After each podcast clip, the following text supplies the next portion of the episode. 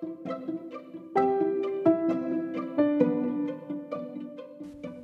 guys, welcome to In the Trenches, the only podcast dedicated exclusively to entrepreneurs and CEOs running small to medium sized businesses. Though most of our episodes will feature me interviewing somebody who I think has the ability to improve some aspect of your personal or professional life, I've also decided to make my blogs available to you in audio form, which is what you're listening to right now. I've crudely called these episodes audio blogs, and I'm presenting them to you in case you prefer this format over the written one. If you'd like to access the written form of these blogs, you can do so at inthetrenches.net forward slash blog. Once you're there, feel free to subscribe so that you can receive blog posts in both written and audio form as they're published. In any case, regardless of how you consume the blog material, I sincerely hope that something contained within is genuinely helpful to you on your own leadership journey. Particularly in my early years as a CEO, I couldn't help but roll my eyes whenever somebody suggested that I needed to codify and publish a set of core values for my company. Weren't core values the tired, hollow, and meaningless platitudes that companies created simply because they felt they had to? Was it really that important to tell our stakeholders that teamwork and ethics and integrity were important to us as a company? Surely there were more important things that I could be doing. As I came to realize over time, however, my skepticism towards core values wasn't because the concept of them was hollow and meaningless, but instead because so many companies had done such a poor job in establishing theirs. And as a result, their core values became tired platitudes that nobody paid attention to. Without exaggeration, instituting a meaningful set of core values within my own company might have been the most impactful thing that I did in my seven years as CEO.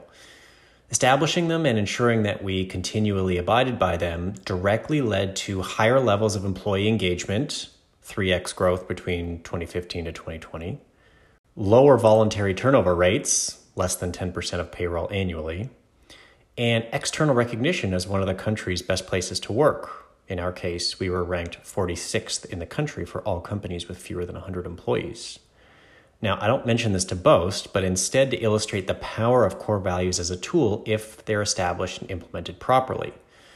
Among other benefits that accrued to us, we saved hundreds of thousands of dollars annually in recruiting, hiring, and onboarding costs as a direct result of our efforts related to core values. Now, whether you don't have a set of values yet for your company, or whether you do have a set but they're lacking any real impact, the first step is to eliminate the thought that core values are tired and cliched niceties. That will become a self fulfilling prophecy. Instead, think of them as a small set of vital and timeless guiding principles for your company. They're there to define your culture and to define who your people truly are, both as individuals and as a team. You should use your core values to add a sense of clarity to everything that you do within your organization, including to attract like minded people, to reward, recognize, and appreciate existing employees, and to make more objective hiring, promotional, and other personnel related decisions. Here are a few of the primary lessons that we learned over the years to make our core values truly meaningful. Number one, discover your actual values. Don't create values that you wish you possessed. Now, in order for your core values to be meaningful, they must represent values that already exist within your organization. At all costs, avoid aspirational values that you wished your company possessed. For example, if innovation isn't a particularly important part of your business and your employees aren't particularly innovative, then listing innovation as one of your core values is the first step to making them completely meaningless. In this way, establishing your core values is a discovery process, much more so than it is a brainstorming or ideation process.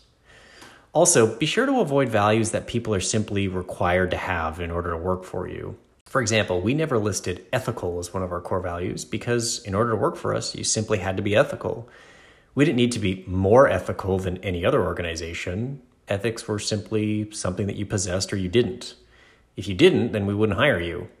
If you include these types of prerequisites in your own set of values, then you'll be one step closer to making them becoming devoid of any real meaning. Now, in discovering our own core values, we broke all of our employees into multiple groups of five people and asked each group a single question. We asked them If you could clone any of our existing employees to lead our company to world domination, don't tell us who you chose, but instead tell us why you chose them. The unit of output from each group was a list of characteristics, not names of people, that explained why cloning that person would lead the company to world domination. Because these characteristics define people who already worked at our company, they were, by definition, not aspirational or prerequisite values. They described who we actually were when we were at our best. Just as importantly, because our employees played a central role in the creation of our values, or more accurately, the discovery of our values, their level of buy in was far higher than it would have been had the management team codified the company's core values on our own. After a few rounds of removing duplicates and grouping similar characteristics together, we knew that we were looking at a list of our company's actual core values.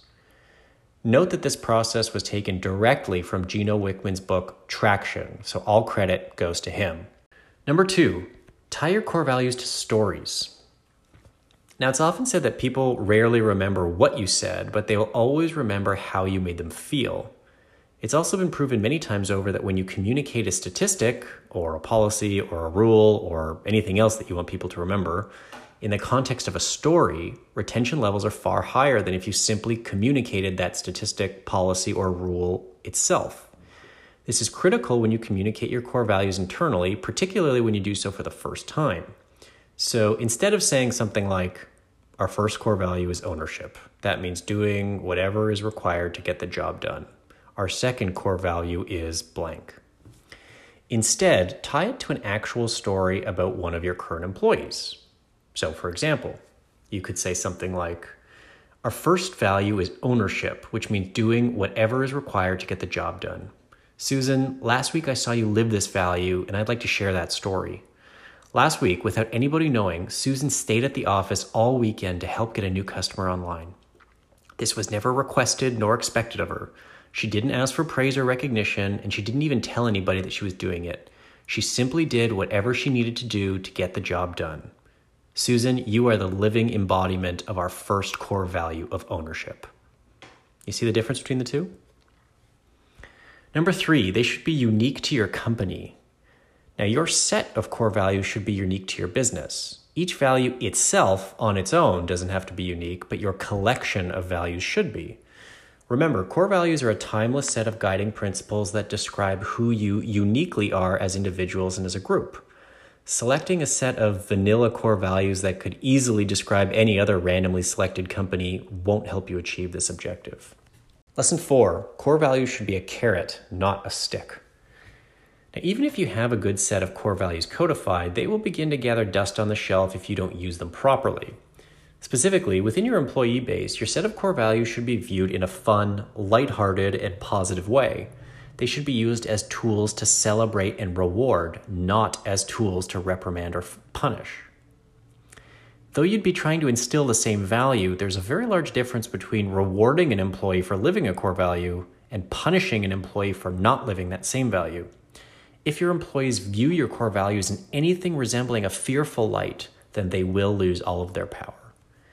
One method that we used to keep our values light and fun was something that we called shoutouts. Every Tuesday morning, the entire company would get together and employees could shout out their colleagues for living a core value during the preceding week. We would hand out small rewards and sometimes playfully embarrass the shout out recipients. Something like a dramatic handoff of a giant trophy to thunderous applause, or making them wear a giant set of sunglasses for the rest of the day, and so on. Though this may sound somewhat trivial and perhaps unimportant, it was a critical component to making our core values sticky particularly given that this was done weekly for over five years. Fun makes your values stick. Intimidation and fear do not. Lesson number five operationalize them at every opportunity. Now, coming up with your list of core values is actually the easy part. Making them truly long lasting and meaningful is the much harder part, similar in spirit to the idea that execution is always harder than strategy. Now, one of the best ways to do this is to operationalize your core values as an important part of your company's day to day operating processes. If you don't do this, over time, they will lose their impact. Here are some ways that we operationalized our core values. A, in hiring. As part of our core hiring process, we made it mandatory for each hiring manager to ask all prospective employees a standardized list of questions that we thought best captured our core values. If the prospective employee didn't score well on these questions, the hire simply wouldn't be approved, even if the candidate was perfect in every other regard. B, in promotions. When we promoted employees and communicated those promotions internally, we rarely tied it to job performance, but instead to the extent to which the employee had consistently lived our core values. Over time, all of our employees learned that living our values was the best way to progress their careers at our company. C, with new employee onboarding. Whenever we hired any new employee, from the CFO to the secretary, on their first day, I would personally meet with them for one to two hours to walk them through our company's mission, vision, and values. In this way, from day one, every new employee knew how important our values were to our business. Don't delegate this task to somebody else. You, as the CEO, must do this personally. Lesson number six choose your names wisely. Now, part of making your core values fun and approachable and memorable, and thus sticky and meaningful, is the names of the values themselves. For example, instead of thinking like an owner, we chose we take out the trash because owners always do whatever's required, including taking out the garbage. Instead of teamwork and interdependence, we chose Jenga. Instead of positivity and optimism, we chose Kaboom. Though this may sound like a small and somewhat trivial detail, I can assure you that it isn't.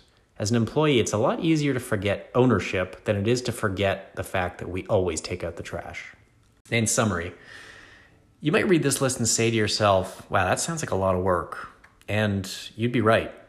Though we rolled out our core values pretty quickly, we methodically worked at them over the course of five plus years to make them truly meaningful. They're never really truly implemented as much as they are an ever evolving work in progress. In my opinion, it is this demanding workload that causes most companies to either not institute core values at all or to institute ones that quickly lose their meaning over time. But I can tell you from personal experience that the work is worth it. In the later years of my tenure as CEO, any randomly selected employee in our company could recite each of our values off by heart.